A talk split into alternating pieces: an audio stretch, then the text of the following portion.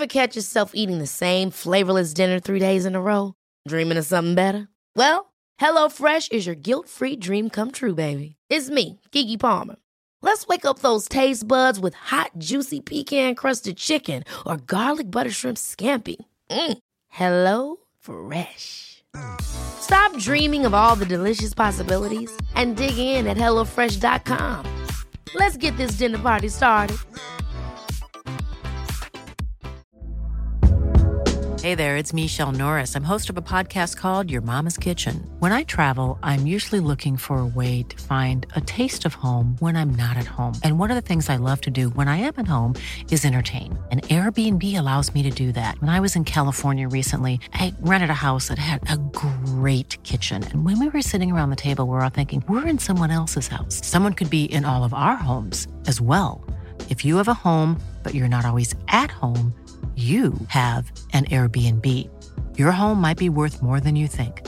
Find out how much at airbnb.com/slash host.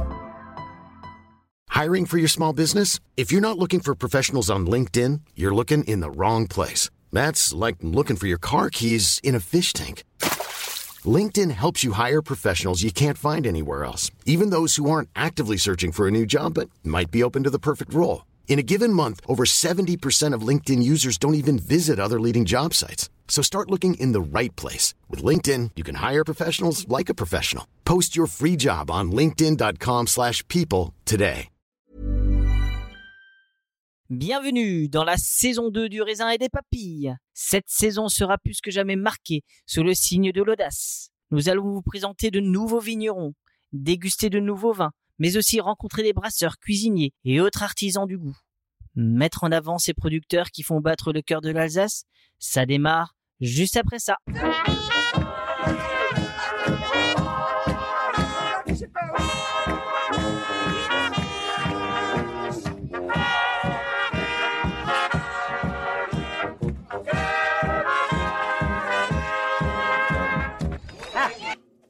Monsieur Dites-moi, avec un radis, qu'est-ce que vous me conseillez Ah, monsieur pourrait prendre un petit muscadet.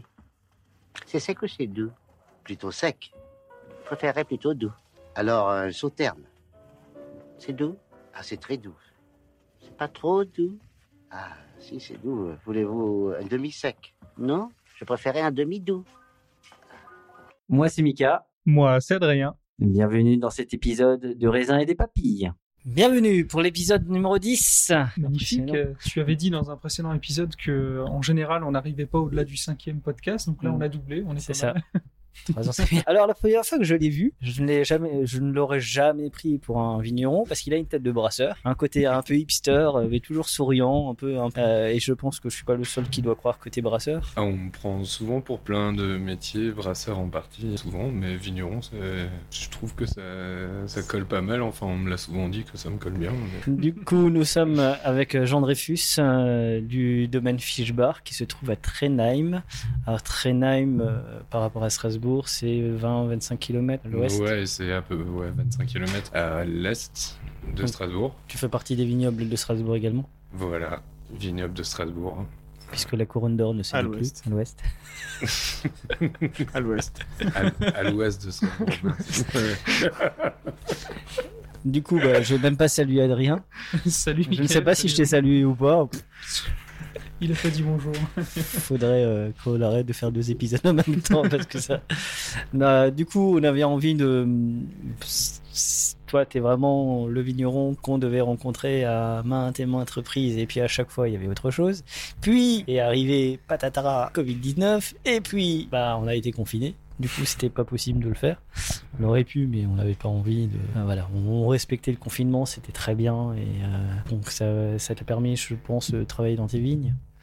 Clairement. Comment tu l'as vécu ton confinement? Ah bah le confinement, bah, je t'avoue que les deux premières semaines été euh, assez bizarres puisque euh, il y avait quand même une, une ambiance un peu un peu morose, un peu tout- une psychose euh, générale. Mais en fait, en étant dans les vignes, vu que il n'y avait pas grand chose d'autre à faire. euh, je débranchais totalement et c'est quand je re- quand je revenais dans le village euh, que je me rendais compte à nouveau que c'est vrai qu'on était en période de confinement. Donc, euh, je pense qu'en tant que qu'agriculteur, viticulteur, euh, on, est, on reste euh, privilégié de pouvoir euh, sortir pendant ces périodes-là. Et oui, au, au soleil, dans les vignes, seul, avec, avec moi-même, c'était c'était vraiment bien. T'aimes bien ces moments juste toi et la nature et Ah oui, clairement. pas mode Ouais, ouais, ouais. bouddhiste. Euh. Peut-être pas forcément bouddhiste, mais euh, je suis quelqu'un qui part assez vite dans ses pensées. Donc, euh, quand, je suis, quand je suis aux vignes, étant donné que c'est, on va dire, une répétition de travail, c'est en grosso modo une dizaine de travaux à l'année qui sont assez répétitifs. On a le temps de penser, on a le temps de s'évader et du coup de penser à plein de choses. Tu es du genre à mettre des podcasts de la musique ou au contraire euh, laisser euh, les Alors, pendant longtemps, c'était uniquement de la musique. Mhm. Euh, et maintenant, c'est quasiment plus que des podcasts et, ou des reportages ou autres. euh. Et ouais, et puis je me laisse vraiment prendre dans le truc. Et souvent, le travail est d'ailleurs mieux fait quand je suis, quand je suis dans ces moments-là, concentré euh, sur, euh, sur mes oreilles, que, que si je me concentre vraiment à- à- à- à- sur mes mains et sur euh, ce que je suis en train de faire. Quel type de podcast t'écoutes Ouais, c'est un peu de tout. Ça va autant euh, des, des podcasts historiques que sur euh, le vin, que, que des nouvelles ou même euh, la radio, euh, sur des, des podcasts d'émissions de radio, de choses. euh. Euh, Ça permet de saluer aussi nos amis Winecasters. Toi, toi Théo, tu écoutes, des podcasts? J'écoute, euh, non, j'écoute beaucoup de musique. Beaucoup Dans les vignes, il y a beaucoup de musique. Bon, après, il y a un euh, des trucs quoi. plutôt, euh, éventuellement plutôt planants, euh, ou alors très très durs. moi, ça peut aller de techno extrême, très très basique, sur une tâche répétitive, comme ça, ça te permet de, planer. Ouais, à des, chansons, à des chansons à texte. Ouais, c'est- j'ai pas de, j'ai très peu de limites. Du coup, bah, pour, pour te connaître un petit peu mieux, euh, je sais que tu as une histoire assez euh, différente des autres. Euh, en tout cas, c'est comme ça que je la ressens moi. Maintenant, je me... parce que bon, après pour notre historique, euh, la première fois où j'ai entendu parler de toi, euh, je te connaissais pas avant, c'était au marché de Noël. Il me semble que c'était au marché off. Oui. En... Yann avait organisé euh, la rencontre avec les cinq vignerons. D'ailleurs, tous les cinq seront dans, dans- dans le podcast. Bah, d'ailleurs, vous, vous enchaînez, je, je crois quasiment. Oui, bah oui, si, vous vous enchaînez quasiment où moi j'ai rencontré bah, de nouvelles personnes, euh, puisque d'abord, bon, bah, il y avait- pour moi, il y avait beaucoup Florian, toi, Walksheim, etc. Bon, toi, je te connaissais déjà. Et euh, bah, j'étais assez surpris. Puis, bon, bah, Adrien, il me semble que tu as fait une vidéo. Tu as fait une box avec. euh, Tout à fait, avec Ouais. euh, bah, les deux personnes présentes autour de cette table, enfin, avec euh, le, domaine Disney, avec, avec ton père, donc Bruno, et avec euh, Jean. Il n'y a pas si longtemps que ça, finalement, si Ouais. on enlève les deux mois de confinement, c'était c'était une récente. euh, C'était en décembre. ouais. Et pourtant, on a l'impression que ça fait loin. ça, c'est un- c'est- Euh, du coup, voilà. Et euh, bah, tu m'avais raconté un petit peu, mais je n'ai pas voulu en développer plus parce que bah, justement, avec le podcast, c'est c'est ce qui permet. Donc, voilà, parle-moi un peu, parle-moi un peu de, de toi, de, de tes influences. C'est ça qui est important aussi. Moi, je suis fils de vigneronne. Donc, c'était ma maman, ma grand-mère euh, et ma tante qui tenaient un domaine sur le village de Trenheim. Domaine qui existait d'aussi loin qu'on peut remonter dans euh, 1584. euh, qui n'était pas forcément domaine Fischbar, mais qui, qui est passé par plusieurs euh, noms. En 2012, euh, il a été question que je reprenne le domaine, euh, du coup, classiquement, avec, avec ma maman, ma tante. Puis finalement, on n'était pas forcément toujours d'accord sur, les, sur, sur l'avenir du domaine. Ma maman est du coup malheureusement décédée, ce qui a un peu précipité les choses.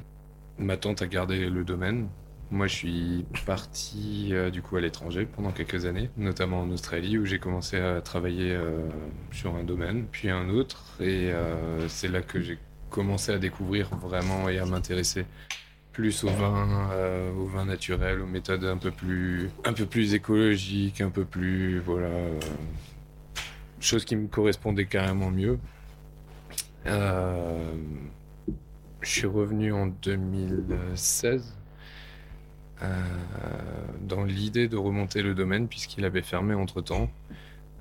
tout avait été mis en vente. Bah, j'ai repris, euh, j'ai tout repris en location. J'ai remonté un domaine avec en gardant le nom et mais j'ai vraiment tout modifié. J'ai tout passé. euh, donc c'était un domaine en, en culture euh, traditionnelle, euh, Conventionnel. Mhm. J'aime pas trop ce mot de conventionnel, mais bon, euh, mais oui, en conventionnel. Et puis euh, finalement, euh, voilà, passer le cap du bio et depuis mars, donc je suis officiellement labellisé. Labellisé bio. Même si le label en soi est pas forcément quelque chose, voilà, gage. Mais c'est voilà, c'est déjà eu un peu une reconnaissance, un truc, un- une avancée. J'ai vraiment fait remonter le domaine plus à mon image.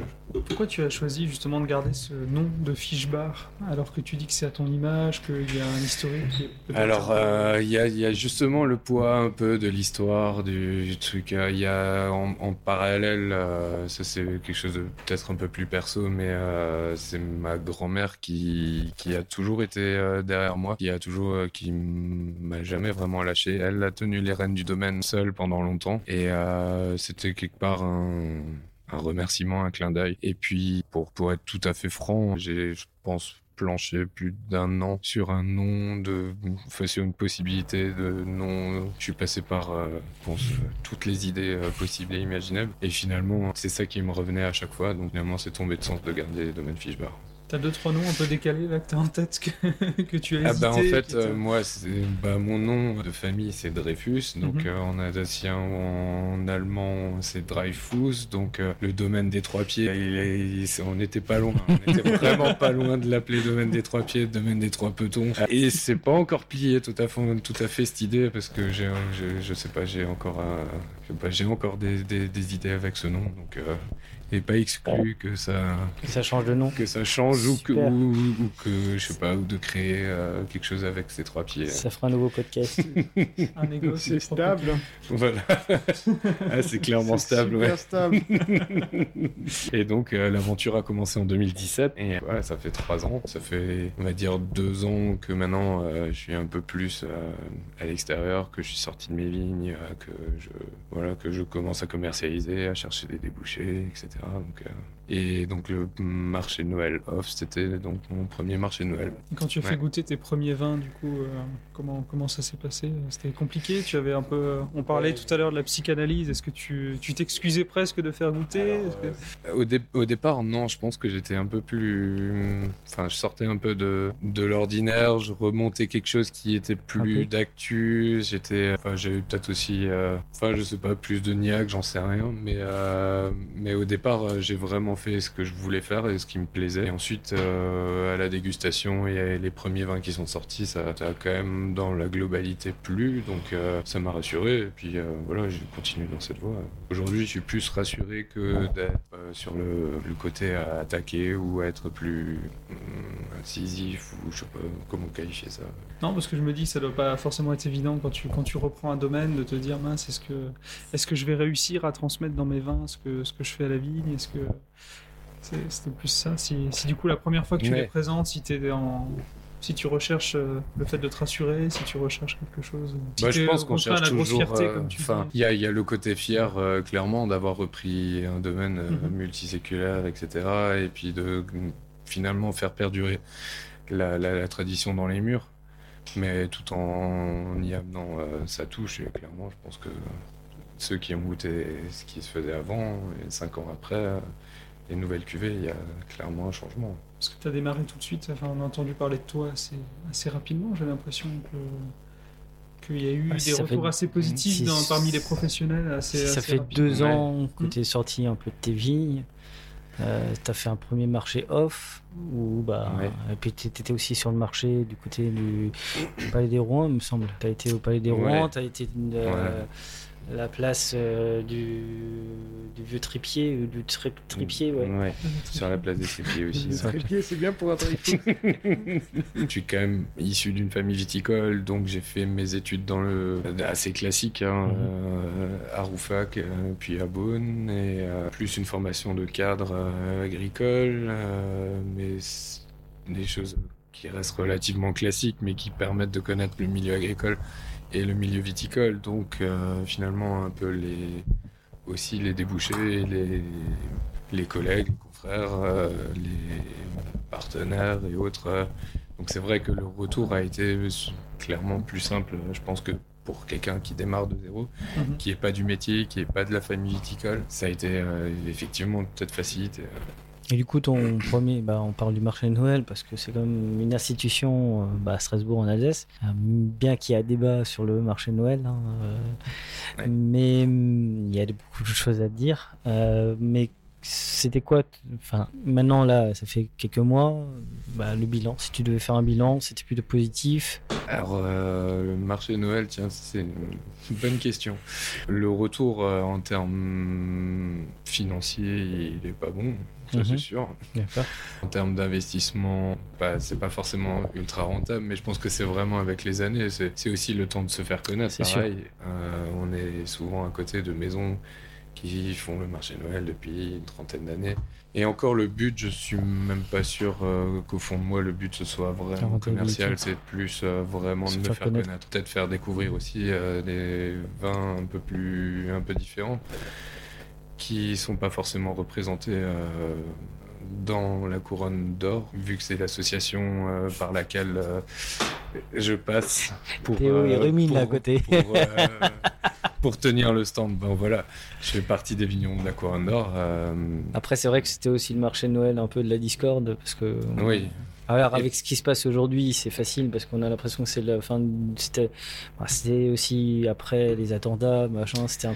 Bah, il y a eu un paquet de choses. Ouais, on célébrait un an d'attentats, il y a eu euh, les grèves, euh, il y a eu tout un paquet de trucs, euh, les météos qui n'étaient pas forcément génial. ouais. favorables aux périodes où moi j'y étais. Donc, oui, c'est vrai que c'était. un bilan mitigé. c'était- Après, bah, on s'en appelle, hein, puisque bah, on a plusieurs vignerons qui sont sur le marché de Noël, Yann, Mm. qui est quand même le monsieur euh, vin chaud avec, euh, avec sa confiture, euh, une Mirabelle. Monsieur Bachoff. Oui, Voilà. Monsieur il faut, il faut préciser.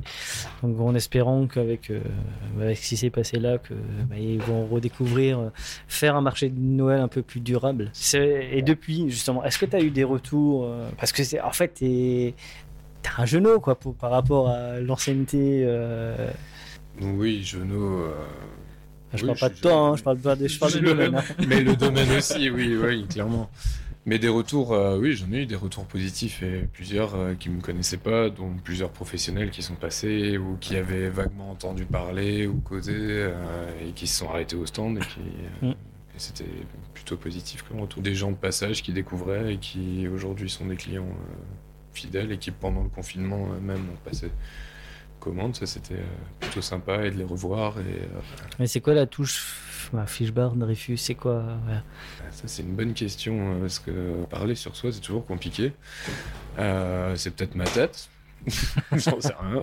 Mais après, sur ta, t'as, que- une gamme pour l'instant qui est très très large. Et je pense Oui. qu'en 2020, tu vas déjà recentrer. Je resserre, euh, je resserre la gamme, clairement. J'exploite 4 hectares. J'avais 11 cuvées, D'accord. donc euh, ce, qui est, ce qui est quand même Beaucoup. beaucoup. Mhm. Mais bon, après, j'ai un, un parcellaire et un, et, et- et un parcellaire assez morcelé avec euh, plusieurs terroirs, euh, plusieurs, euh, enfin, et tous les cépages, euh, plus le chasselas. Et donc, ça fait, euh, c'est vrai que ça fait un, un bon nombre de cuvées. Euh, derrière, euh, c'est le temps aussi de trouver euh, les assemblages, les terroirs qui vont bien, les proportions qui vont bien. Quel est ton regard à toi sur le vignoble actuel, sur le vignoble alsacien Je parle du vignoble, hein, je parle pas du consommateur. Il est partagé parce que je, vois que c'est quand même un, vignoble qui est dynamique et qui est vraiment euh, qui se bouge beaucoup. En tout cas, la nouvelle génération. Et je pense qu'on a vraiment quelque chose à faire euh, ensemble. Euh, de l'autre côté, il y a une crise qui est en train de s'installer, qui est limite, qui est peut-être quand même un peu inquiétante pour euh, l'Alsace en, en général. Mm. Euh, chose qui est pas très marrante forcément pour euh, n'importe quelle région que ce soit. Il y a trop de vin, il y a trop de, il y, a, il y a des caves qui sont encore pleines.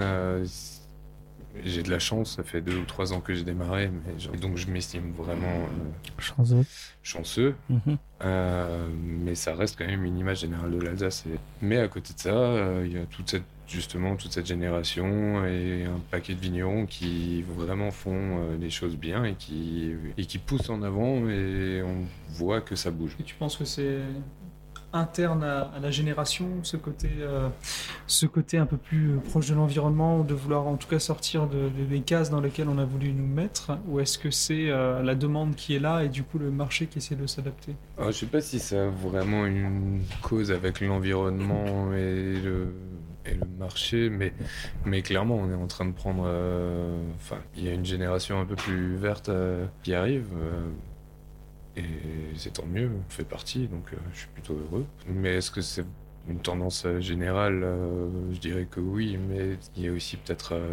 Parce que si on parle de tendance, Ouais. là, il y a beaucoup de gens qui font des macérations maintenant, il y en a beaucoup qui font des pétillants naturels, des choses Mm. qui sont un peu à la mode et qu'on retrouve chez certains domaines un peu classiques, avec des nouvelles générations qui essayent de- de, faire ça, mais pour peut-être soit répondre à une demande plus que qu'en étant convaincu. Alors que toi, tu Voilà. fais plutôt des cuvées en étant... euh, toi, tu Ben, fais du nature parce que c'est ce qui te plaît et tu abandonnes le reste de la gamme. Ouais. euh, comme c'est justement c'est un peu le truc que je voulais pas forcément trop évoquer parce que c'est non mais euh, clairement je pense qu'il y a il y a le côté où tout le monde s'y met des, des- des grosses des grandes maisons et des choses et puis parce qu'ils sentent une tendance à marcher euh, ils voient ça plus comme un- une opportunité de, de vente qu'une conviction euh, vraiment profonde. Euh, ça, c'est sûr que c'est peut-être un peu plus. Faut pousser la question ou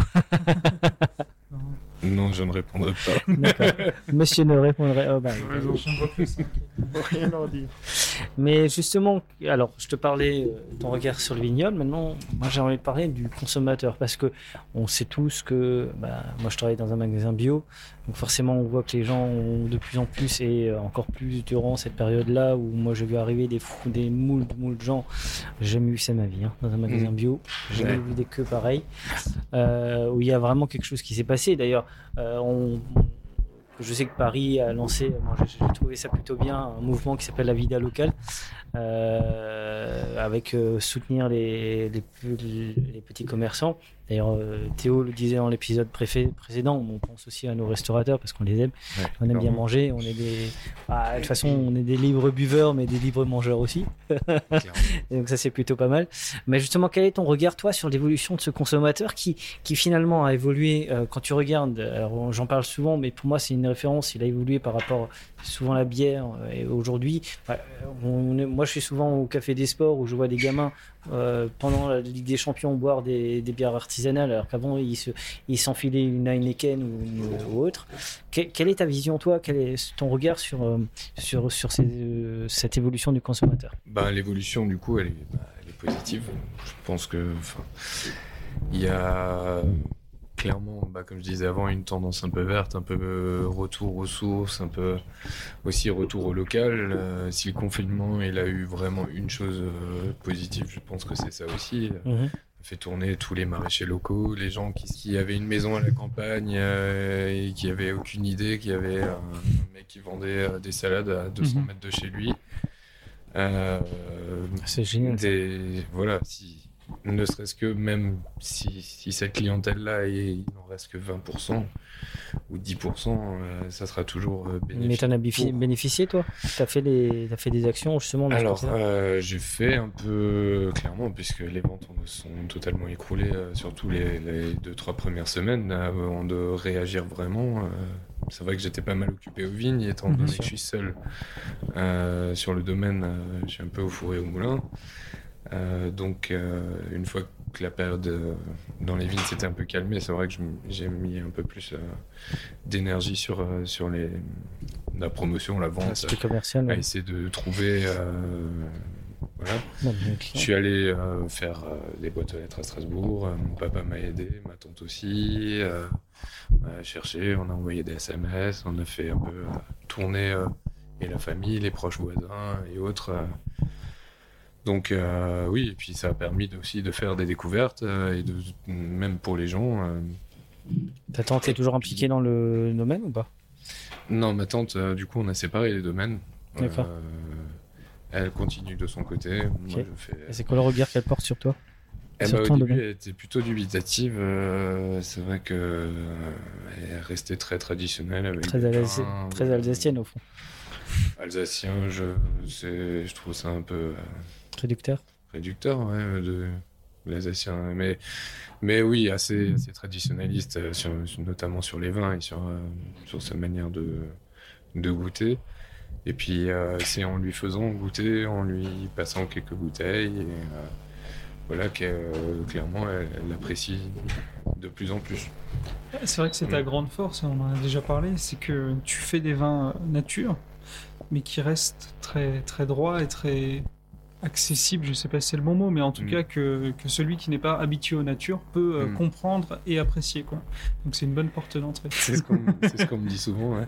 mais c'est pas forcément le but. Après, c'est peut-être aussi moi, comme, comment moi j'aime euh, le vin. Restant d'une formation assez classique, traditionnelle, euh, c'est vrai que euh, pour moi, certains défauts, certaines déviances qui, que j'aime pas.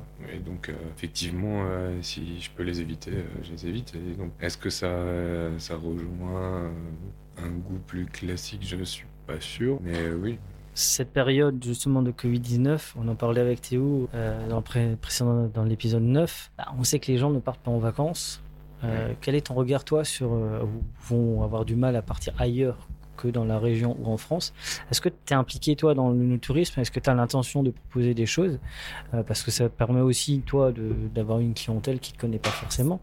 Euh, et puis euh, quel est ton comment est-ce qu'on peut faire évoluer cette histoire? Parce que on a une région qui est magnifique. Quel est ton regard sur le développement de notre tourisme Alors, le no-tourisme, déjà, ben, moi, je suis seul sur le, sur le domaine. Donc, euh, les vignes, la cave, la vente, euh, la comptabilité, euh, ça fait déjà un paquet. Le no-tourisme, c'est-à-dire euh, accueillir, accueillir du monde au caveau, faire de la vente, prendre deux heures par client, etc., c'est Compliqué. c'est compliqué, c'est beaucoup de temps.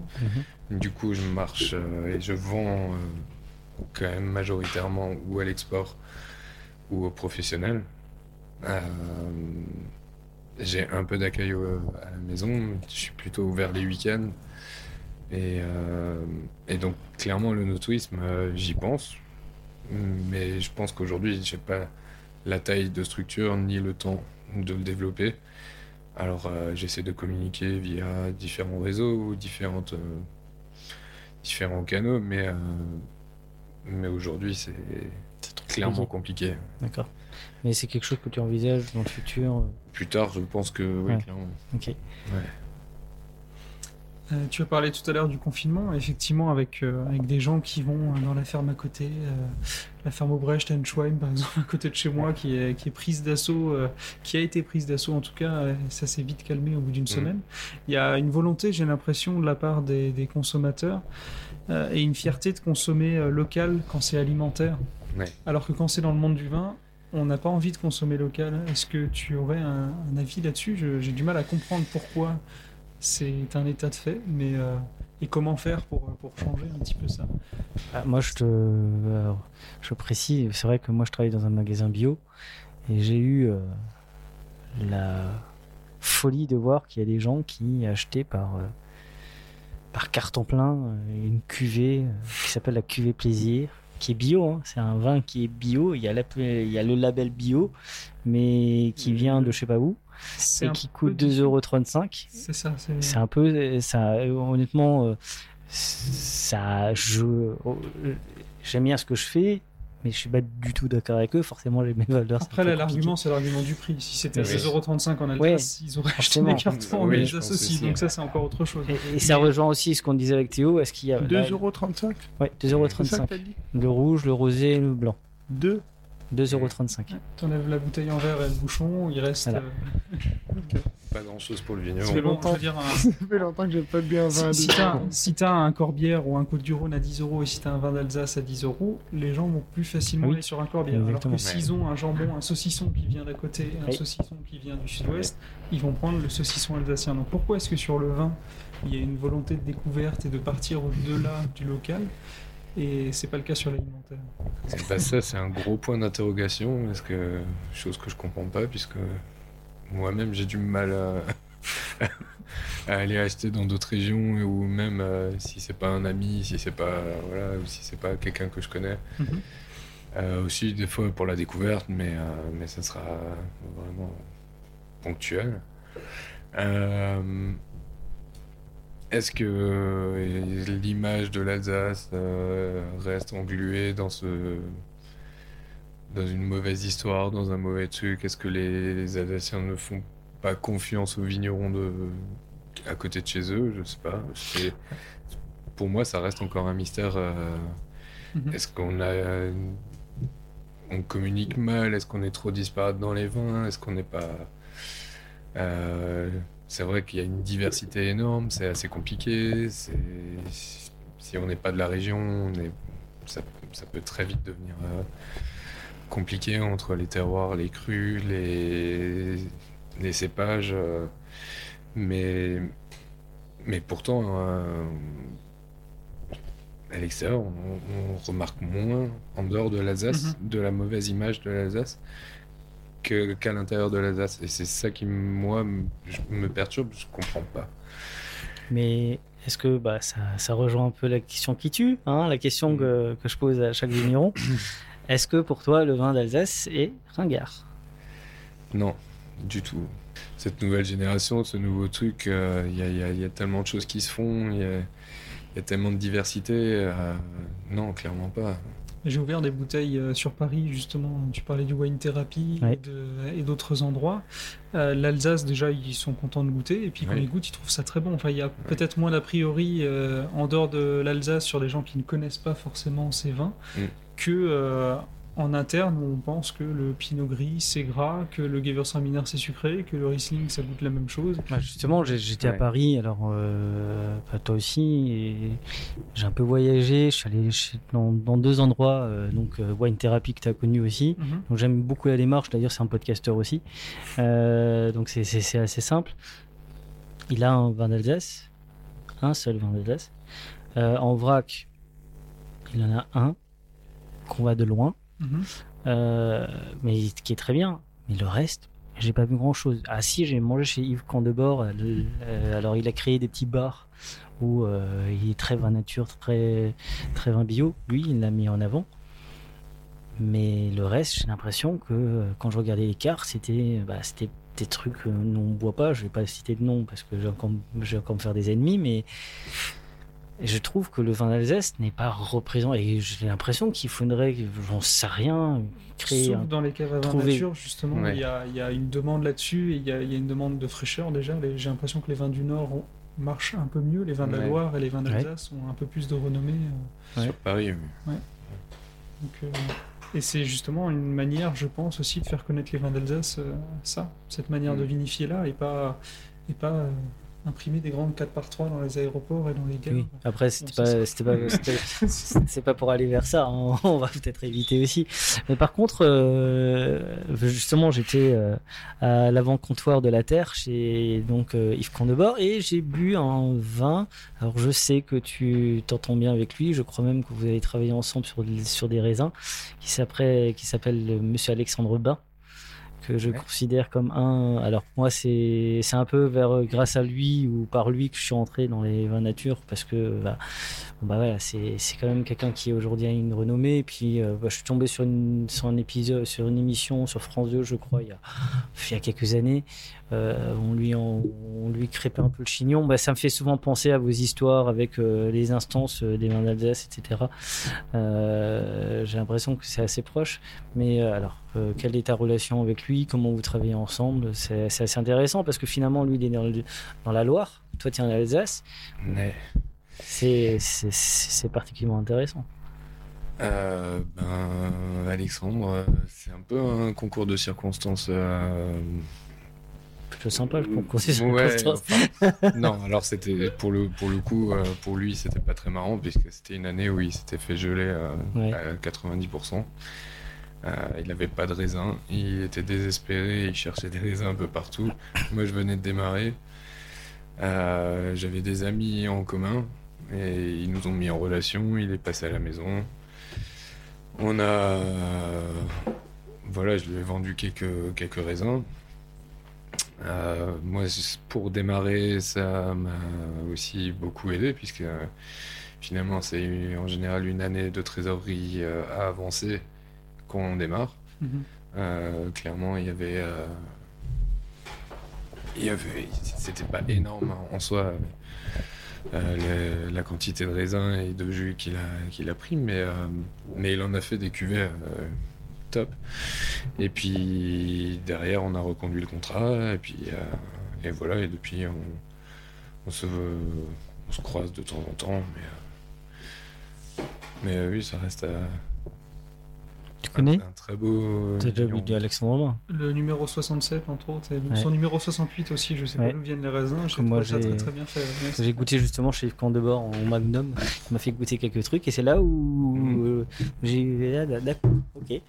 Euh, mais ouais, c'était très intéressant. Et l'un de mes, mes rêves, j'en ai déjà pas d'ailleurs parlé avec Maxime euh, Mhm. chez Vinoteca, euh, Vinoteca. J'aimerais bien qu'on fasse un épisode avec lui parce que je pense qu'il a des choses François, à dire. Et... oui. Euh, J'ai dit quoi, Maxime Ouais. Oui, non, François. Oui, alors, entre Maxime et François, on a du mal à se retrouver. Euh, en tout cas, euh, c'est assez intéressant. Mais euh, comment tu vois ton évolution, toi, dans les prochaines années? Euh, mon évolution? J'ai Bah, l'impression que tu je- tu t'as envie d'essayer des trucs. euh, Ah bah oui, oui, oui, clairement. Bah, je- comme dit, je démarre, donc euh, je suis en train d'essayer euh, plein de choses, euh, surtout aux vignes pour l'instant. Comme Théo, j'ai le, le le tressage là que je vais faire sur plusieurs plusieurs parcelles pour Mhm. pour voir vraiment. J'ai je suis en train de vraiment essayer de, de changer mes manières de, de traiter, de cultiver. Euh, cette année, par exemple, euh, j'utilise beaucoup, beaucoup plus de plantes en macération, décoction, en purin, truc. Euh, à la vigne, limiter le nombre de passages tracteurs. Ça, c'est clairement un, objectif à court terme même. Donc ça passe par un peu plus de, boulot à la main. Mais après, du voir sur le long terme, il faut déjà, on va dire, que je me développe euh, moi-même, que je, voilà, que je trouve, enfin, que je me trouve, on va dire. Même si je sais grosso modo où je veux aller, mais reste euh, les, les manières et les voies euh, que je vais prendre. voilà, c'est. Appréhender les tout, terroirs, euh, les équilibres et tout ça. Voilà, les terroirs, je commence à. à- enfin, on, on ne maîtrisera jamais nos terroirs ou. Il faudra toujours les. les- Enfin, ils sont ce qu'ils sont et puis on fait avec. euh, et tant mieux. Mais. euh, mais oui, euh, vinifier peut-être d'une manière un peu différente. peut-être récolter des, des maturités différentes pour voir vraiment ce que ça donne. Mhm. Et ouais, c'est le temps d'appréhender vraiment son, son sol et son terroir. Les assemblages aussi, non? Les assemblages, oui. Bah, comme je suis en- dans l'optique de, de réduire à la gamme, euh, de faire peut-être disparaître le cépage sur certains, sur certains vins, hein, de vraiment jouer la carte plus terroir et, et moins le, côté cépage. Mais tout ça, c'est pareil, c'est des idées à creuser, il faut voir, il faut essayer, il faut, faut jauger. C'est euh, voilà, c'est peut-être ça l'avenir en fait, euh, chez moi. Bah, du coup, place à la dégustation.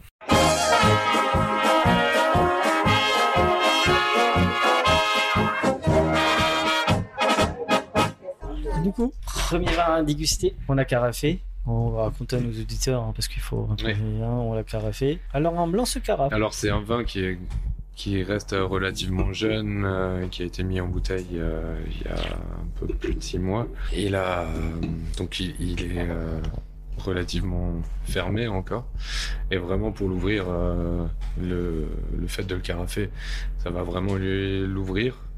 Et puis il y a quand même pas mal de de gaz carbonique euh, qui sont des restes de la fermentation. Ouais.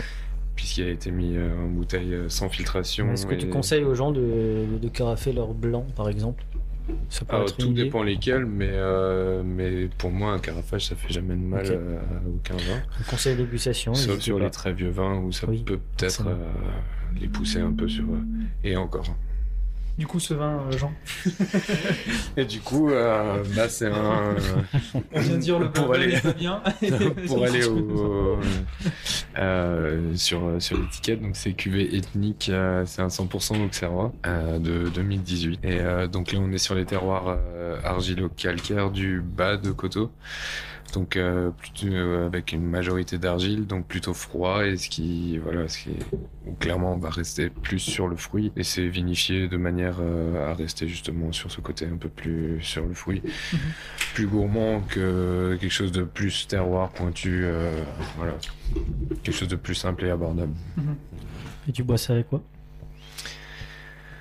Avec qui? Bah, des choses Avec simples, qui? les ouais voilà Avec avec, qui avec euh, avec les copains. À quel euh, moment? Une, une, une belle planchette de charcuterie, un- quelques fromages, euh, des choses simples. Un tête à tête Voilà. en amoureux. Être en amoureux. euh, si vous voulez partir sur la gastronomie alsacienne, vous pourrez l'accorder avec euh, beaucoup de choses, je pense. C'est un peu un Presque. voilà, Presque. un bon. Euh, c'est- Même la choucroute, franchement, c'est La euh, choucroute, ouais, ça, ça, ça, ça surprendrait Mm. pas. Enfin, ce serait pas choquant. C'est euh, non ouais, même les poissons, des trucs, c'est un peu, enfin, je dirais un passe-partout. euh, c'est un peu vulgaire, mais euh, mais c'est un peu ça. Mhm. Avec la charcuterie, moi je trouve ça hyper sympa. Mm. J'aime bien justement ce côté. Euh, on se fait plaisir, que c'est pas trop, c'est pas simpliste, c'est c'est- c'est bien, c'est c'est ce qu'on c'est ce qu'on recherche. quoi. Toi, tu l'as proposé Ouais. avec la charcuterie, ça? Bon, après, avec un même, avec un, un petit brebis, un petit, euh, même du, ouais, du fromage. Euh, Oui. Je sais pas comment tu as prévu ton truc, mais moi j'ai ramené du fromage de chèvre frais, qui marchait très très bien. Moi, je prévois ce- rien. hein, Moi, tu sais, Donc, moi, j'ai euh, une trame faut, après. euh, c'est dans un des frigos de, de Théo. Mais là, un chèvre frais euh, hyper frais, là, de la chèvrerie des Embêchés, c'est c'est- c'est top. Euh, C'est exactement ça. C'est cette trame un peu euh, fraîche, verticale aussi qu'on retrouve Ouais. dans ton vin. Après, on parle pas. on- on- je trouve qu'on parle beaucoup de salé. Avec du Ouais. sucré, ce serait pas mal aussi. Un plateau de fruits. On serait qu'on met plus, plus facilement en muscat, en Chocolat noir très amer, mais sans sucre, ouais, éventuellement, et encore. Je ne sais pas si. Ouais. Ou peut-être euh, Cacao Experience qui a fait alors euh, le chocolat à base de lait de chèvre. Peut-être Ah. que ça serait, ça serait peut-être quelque chose. Ouais, ouais, je suis pas très chocolat, du coup, euh, je peux difficilement, je cherche rarement les accords sûr. avec le chocolat, donc. euh, Bah, du coup, place au. Au second vin.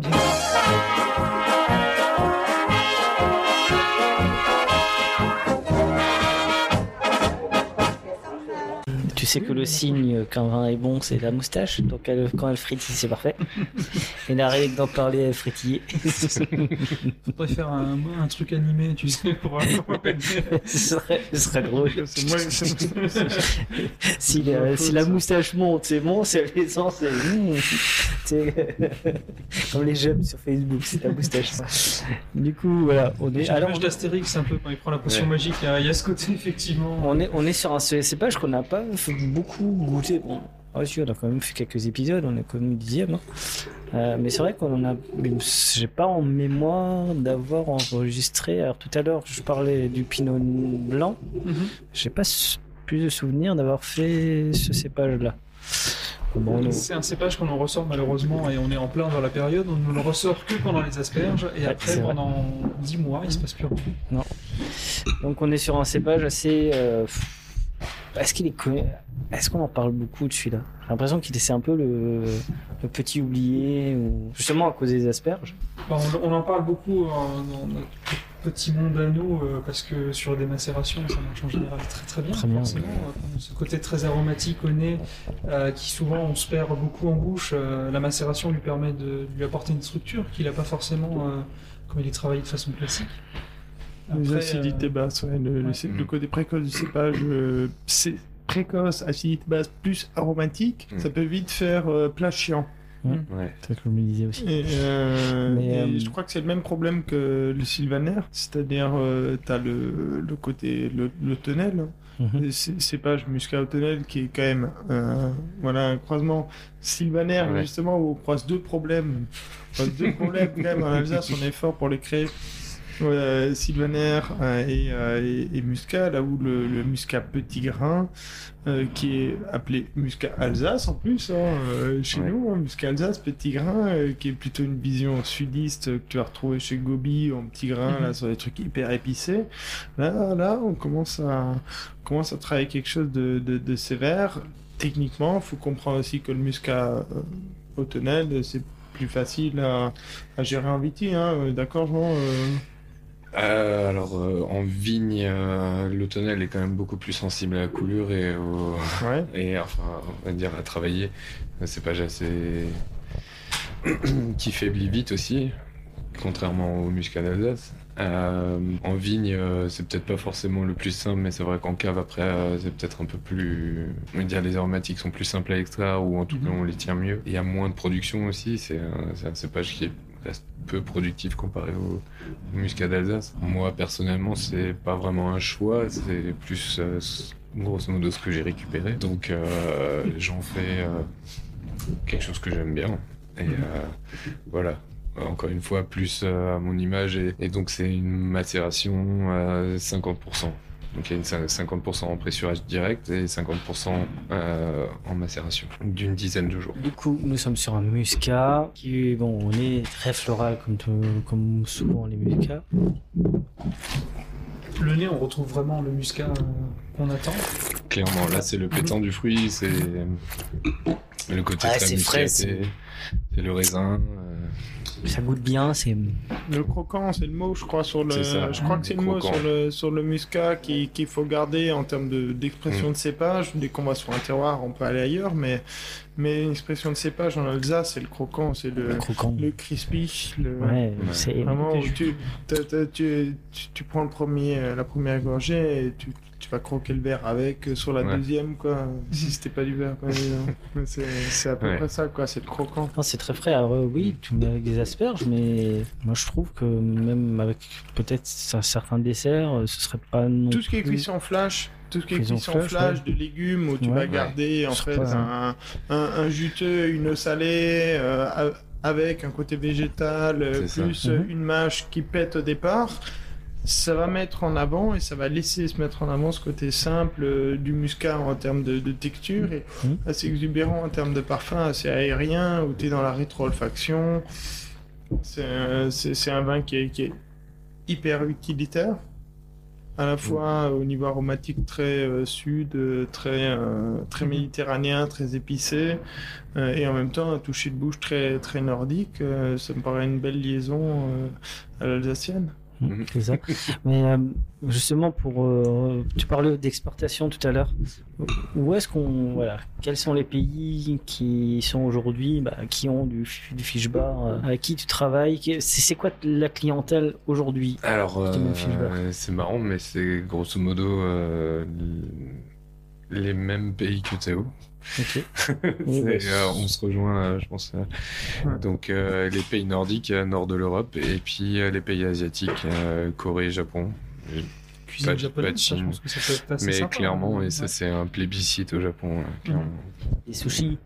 Les sushis, Ouais. un Ou des vrais, ouais. onigiri. Même ça, ça- ça correspond à des, même pas tellement à, à un aliment en particulier, je crois. C'est plutôt plus, des euh, types de cuisson, ouais. des types de, de consommation de tel ou tel aliment. Que- Quel que soit l'aliment, les, les, les cuissons plus saines, les cuissons plus flash, garder les vitamines, euh, sur, soit un légume Ouais. ou sur une viande, pareil, faire des cuissons pas trop profondes, Mhm. garder la, la- la texture des protéines, de pouvoir profiter du coup d'un produit plus simple en termes de, en termes de vin, en termes de texture de bouche, rester dans quelque chose d'aérien et pouvoir à la fois manger, boire du vin à la fin du repas, peut-être t'es toujours un être humain et euh, t'es- pas lourd, Ouais, t'es frais, t'es trucs machin. Des choses pas C'est très lourdes. ouais. euh, pareil, une cuisson ou une vinification, euh, pour moi, ça peut avoir le même, euh, le même doigté. Je pense que c'est vraiment ce qui nous relie dans ces, dans ces approches-là, ce, ce côté où on essaye de rester très proche du produit, tout en, tout en touchant vers, vers, vers le vin, sans trop choquer non plus euh, les, les gens. Un équilibre qu'on trouve chacun chez nous. euh, Mais c'est le vin, la cuisine, c'est pas pour rien que ça, se- Ah bah, bien sûr. que ça marche euh, super bien ensemble, mais la gastronomie, le vin en fait partie. euh, je sais que j'avais une maman qui était euh, très cuisinière et euh, même si elle elle-même ne buvait pas de vin, elle cuisinait énormément au vin et c'est euh, finalement ça fait partie de l'ADN euh, de la cuisine. Et peut-être des amers aussi qui sont peut-être mieux compris sur le continent asiatique que. Oui, euh. Certainement aussi. ouais. Clairement. Ouais, je pense qu'ils Clairement. sont. Clairement, les amertumes, euh, le côté koku du vin, là, chez, chez les Japonais, c'est de- de- de- la relation entre le sel, la mer, des choses plus complètes que juste c'est sucré. Ou juste euh, c'est sec. Entre alcool Ouais, C'est-à-dire qu'il existe, euh, hein, de, manière culturelle, une capacité d'appréciation euh, d'un équilibre euh, mixte entre certaines choses, voilà, qui chez nous est un petit peu, voilà, un, un petit peu dégagé parce qu'on a un petit peu aussi renoncé, mais c'est étonnant quand même qu'on ait renoncé à un certain nombre d'aliments fermentés qui apportaient Mhm. ce genre de notes, euh, alors que, je veux dire, en Alsace, euh, le premier mec qui te dit c'est quoi l'Alsace, c'est la choucroute.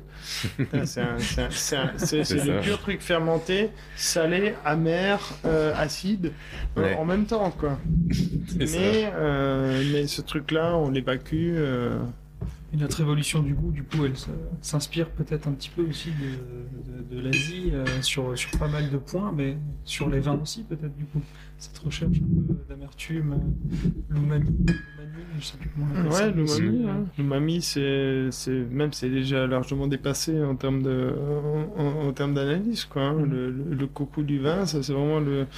À l'actuel, on travaille, enfin nous, on travaille là-dessus, en tout cas chez Maison, chez Maison. Mhm. Mais euh, c'est, euh, tout, quoi. C'est tout. C'est un tout entre l'amertume, entre le sel euh, et la, la notion de texture qui peut relier les deux, le sucre, l'alcool. C'est- tellement multifactoriel, c'est tellement personnel, et derrière, chacun va faire, enfin, va, va trouver un affect qui correspond à son éducation, à ce que- à, ce- qu'il ce a mangé dans sa vie, et les Mhm. personnes justement qui lui ont fait manger ça et qu'il appréciait, etc. C'est euh, c'est fou, mais plus on est complet euh, sur un vin, plus on va être juste pour Mhm. tel ou tel type de personne. Après, il faut l'accepter. Il y a des personnes qui euh, qui vont pas aimer ci, qui vont pas aimer ça. Du coup, la moitié de macération, c'est pour trouver justement l'équilibre. euh, C'est justement l'équilibre. Trop de- Enfin, avec une macération entière sur un muscat, on... alors on va, on va clairement être euh, très très fruit au nez. Mhm. Mais par contre, en bouche, on aura des amertumes, euh, mais c'est presque de l'astringence. Et Mhm. c'est vraiment là, on est à- déjà 50%. Je trouve que c'est presque limite. Et euh, du coup, sur euh, à voir l'évolution, mais je pense que la prochaine, ce sera plus que 40. Je me permets de poser une question technique. Ouais. Est-ce que c'est une macération en grappe entière? Est-ce Oui. que c'est une macération égrappée? C'est une grappe entière. C'est une grappe entière à Ouais. 50% C'est ça. là-dessus. Ouais. C'est intéressant. Ça aussi, c'est intéressant, de, je pense, de, de- d'expliquer aux gens ce que C'est- la différence entre une macération en grappe entière et une, une, une macération grappée. C'est-à-dire que si tu veux aller chercher pour moi une macération en grappe entière, il faut que tu aies une maturité phénolique complète, c'est-à-dire peau, pépins et rafle. Et les gens se rendent pas forcément compte, ils disent macération, mais ils savent pas forcément euh, voilà, à quoi ça correspond. Mais quand tu fais macérer la- la- le- les baies avec la rafle, c'est une étape pour moi supérieure dans la réflexion sur la maturité. Oui, c'est vrai que c'est pas tout le monde qui fait Mm. ça. Est-ce que égrappé, justement, tu tires moins d'amer, euh, moins, de, moins de choses comme ça Tu pas tires pas les mêmes. Ouais. Je sais pas comment tu le vis. euh, Ben, moi, j'y vais euh, avec euh, parcimonie. C'est donc euh, je rentre la vendange, je, je la- je- donc je fais un genre de gâteau où euh, donc euh, les- la, la- la première strate euh, finalement je l'écrase au pied et ensuite je mets du raisin frais, puis je réécrase juste le dessus et je remets du raisin frais, etc., etc., jusqu'à arriver quand on a un petit millefeuille, euh, celle que je vais couvrir. Mhm. Ça va partir en fermentation une dizaine de jours. Et là, vraiment, on extrait euh, gentiment, tranquillement, sans, sans avoir brutalisé le raisin ou quoi. Donc, euh, on- et ces 50% là, donc déjà avec euh, donc la grappe entière, la rafle, ça fait déjà, euh, déjà de, de beaux amers. Mhm, mhm. Et effectivement, comme Théo disait, euh, si à la vendange la rafle n'est pas mûre, et limite il vaudrait mieux égrapper euh, si on si on n'a pas atteint la maturité ou si condition de vendange il fallait rentrer à ce moment-là, vaut mieux égrapper. Que là, pour l'instant, j'ai de la chance, c'est trois millésimes, trois trois fois non égrappé. Exactement. On croise les doigts. En tout cas, c'est un vin qui. euh, enfin, moi, je le propose à des des gens qui ne sont pas forcément habitués aux natures, parce que je suis Ouais. dans un petit village, et c'est un vin qui plaît, euh, grâce à la période des asperges, j'ai pu euh, en vendre quelques-uns, et j'ai des retours qui sont vachement positifs, alors qu'il y a quand même une amertume qui est bien présente, et euh, voilà, le côté Mm. macération, on l'a quand même, quoi. Ouais. Donc Je pense que c'est une bonne porte ouverte aussi. Comment amener les gens des villages? Parce que bon, moi, j'ai j'ai l'impression, et je travaille à Mittelhausbergen, je viens de Surbourg, etc. Les vins nature, biodynamie, bio, c'est un truc, euh, limite à une pancarte, et euh, que non. Enfin, euh, dernièrement, le- une interview de Louis Crour où il disait, mais en fait, le- les gens qui faire du vin normal, c'est nous. Parce que nous, on met pas, on essaye de faire du bon, et en fait, on est considéré c'est ça qui est beau. Quand- C'est quand il y a un mec qui dit les vins normales, Ouais. c'est nous. c'est ça, c'est ça qui est beau. Les vins après- normales, c'est nous. C'est c'est ça, c'est ça, c'est top. C'est ça. Non, mais, la- la- Non mais en fait non, mais non, mais il faut, il faut rendre aux gens leur fierté. c'est Il ça. faut, genre leur rendre, faut, faut, faut rendre aux gens leur fierté et une fierté vraie. Voilà, euh, tout est, qui, est, qui est probablement plus simple et moins sexy qu'un truc qui serait, euh, voilà, à- alambiqué, construit ici. La, la fierté, elle est super simple.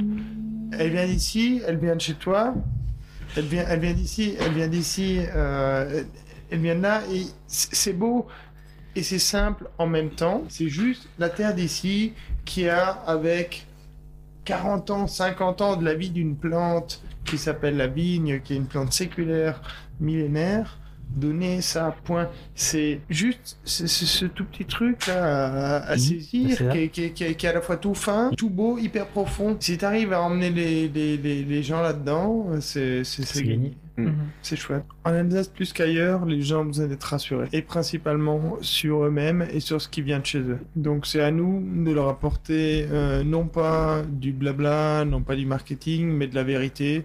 Des trucs super locaux, super simples, euh, des relations euh, juste humaines. Voilà, point barre. Le, le reste, ça viendra tout seul. La réputation à l'international, tout ça. Une fois qu'on aura réussi entre nous à se parler, à, à dire des choses très simples à des gens du coin. Voilà, je fais du raisin, paf, avec ci, avec ça, je le fais comme ça. Euh, qu'on aura établi une relation de confiance et qu'on sera, voilà, entre nous aussi euh, fort et qu'on aura gagné cette inertie de groupe, euh, d'être rassuré en fait. Qu'on a le droit d'être alsacien, Bah, que c'est bien, que c'est pas que- grave, que c'est pas grave. Non mais t'as l'impression que c'est grave. C'est vrai. C'est Les gens, les gens, voilà, c'est schnetzlim. C'est putain. schnicot- Schnetzlim, T'as le droit d'être- t'as le droit Merci. d'être alsacien, c'est pas grave. bien sûr. Et t'as même le droit d'être français et alsacien en même temps.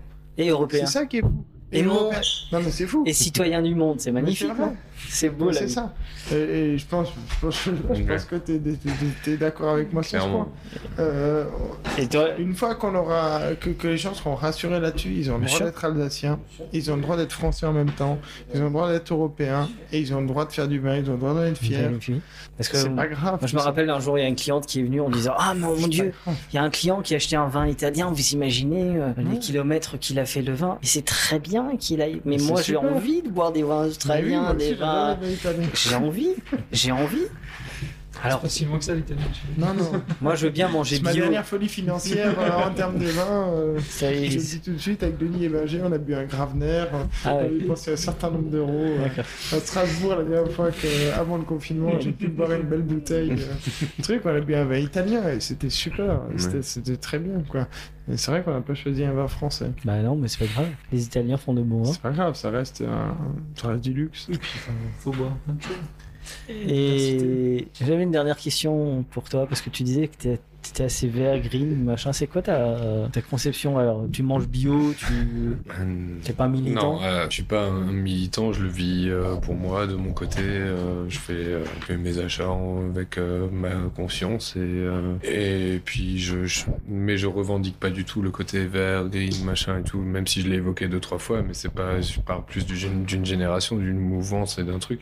Après, c'est chacun, et, sûr. on va dire chacun et, et soi et son âme et son. Mais euh, j'ai un papa boucher, tu- Et euh, tu vois, c'est pas, ça m'empêche pas de manger de la viande et de trucs. Enfin, je suis pas du tout dans le truc. Moi, c'est des copains, de la bonne chair. euh, je suis euh, plutôt bon vivant. euh, Oui, ça, voilà. ça se voit. En fait, c'est- Merci. non mais ça se voit. dans- la façon dont tu l'as dit. non, c'est euh, plutôt alors euh, bien vivre, bien manger, et le, le- le mais plus le plus local possible, le plus truc, mais sans sans enfin, à dire, je suis pas. Je, raison je, bien je mais revendique rien de spécial en dehors de bien vivre. Moi, je Voilà. pense qu'il faut être bien Voilà, bienveillant. bon vivant. Alors, euh, quand je dis ça se voit, ça se voit dans tes yeux que t'aimes les Oui. bonnes choses. Hein. Après, mon Dieu, de mes francs. Oh non, mais non, non, non, tout, Non, mais c'est vrai que euh, on est quand même dans une région, une région, mais malheureusement, on a des plats riches, très. C'est. C'est très bien. Et heureusement, On est une région qui connaît l'hiver. et que ouais, voilà, c'est c'est ça. Il faut relier ça à a l'hiver, moins c'est en- principalement Ouais. de la faute de l'hiver. Sauf qu'il y a, sauf qu'il y a de moins en Le moins Winter d'hiver. Comme on C'est dit. c'est il y la a- faute de l'hiver. le a sais ce que c'est le au moins 10 ans Winter qu'on en a Pales pas eu un, Le ventre de l'hiver, continue tu à veux manger pareil. C'est le poil d'hiver. Ah. Comme les animaux développent le poil d'hiver, c'est le Winter Pales. Nous, c'est Euh, le vintage pack. Notre nouvelle séquence a été lancée avec Théo. Par contre, là, je crois qu'on change un peu d'univers. Là, on change clairement d'univers. Ouais.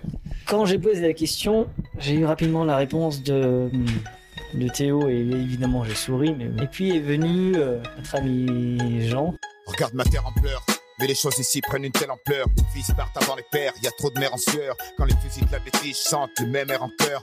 Le mangeur d'âme à chaque repas s'abreuve de nos rancœurs. Je l'entends toutes les nuits. L'as des fantômes qui la hantent. L'as de leurs complaintes tellement que des fois elle en tremble. Par le sang de la haine constamment ensemencé. Ou pas cadencé quand ce dernier chasse le vent hors des plaines. Rien n'a changé depuis où je vis. Juif, catholique, musulman, noir.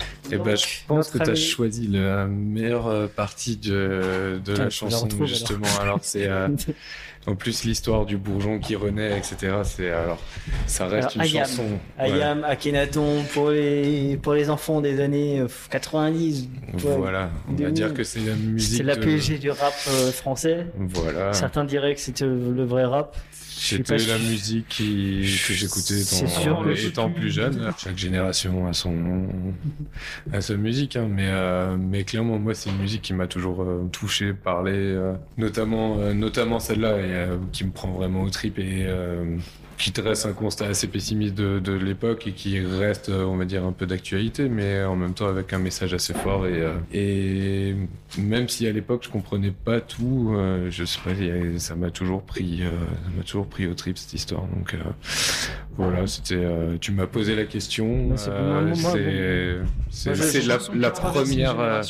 et voilà, et clairement ça traverse les générations. et elle- oui, bien sûr. et elle est malheureusement encore toujours d'actualité. Malheureusement. le... Enfin, les paroles sont tellement vraies. Et C'est encore, euh, Donc, euh, comment as-tu vécu ton expérience? Ah bah c'était cool, hein, on a... On est entre copains, on a c'est ouvert deux trois quilles, C'est euh, on a goûté, on a discuté de choses euh, Voilà, intéressantes et puis voilà. euh, C'est le Moi, problème, c'est- c'est d'enregistrer plusieurs c'est épisodes. le genre d'exercice que je renouvelle euh, volontiers. Ah bah non, on est prêt à renouveler. On a même réussi à éviter les sujets. Voilà, en plus. Ah, je suis- euh, Il y a une petite, petite pique, mais on y est. En tout cas, euh, bah, la conclusion, je te la laisse. Euh, conclusion. euh, C'est le moment de dire ce que tu as envie de dire. C'est euh, bah écoutez, buvez du vin, buvez bien, et buvez alsacien. N'oubliez pas de partager et de liker cet épisode. Nous serons diffusés sur Spotify, Deezer, SoundCloud, YouTube. Si vous avez iTunes, mettez 5 étoiles et un commentaire. Enfin, le vin reste de l'alcool. Buvez modérément, partagez ce breuvage entre vous, mais surtout, ne mettez pas votre vie en danger. Ever catch yourself eating the same flavorless dinner three days in a row?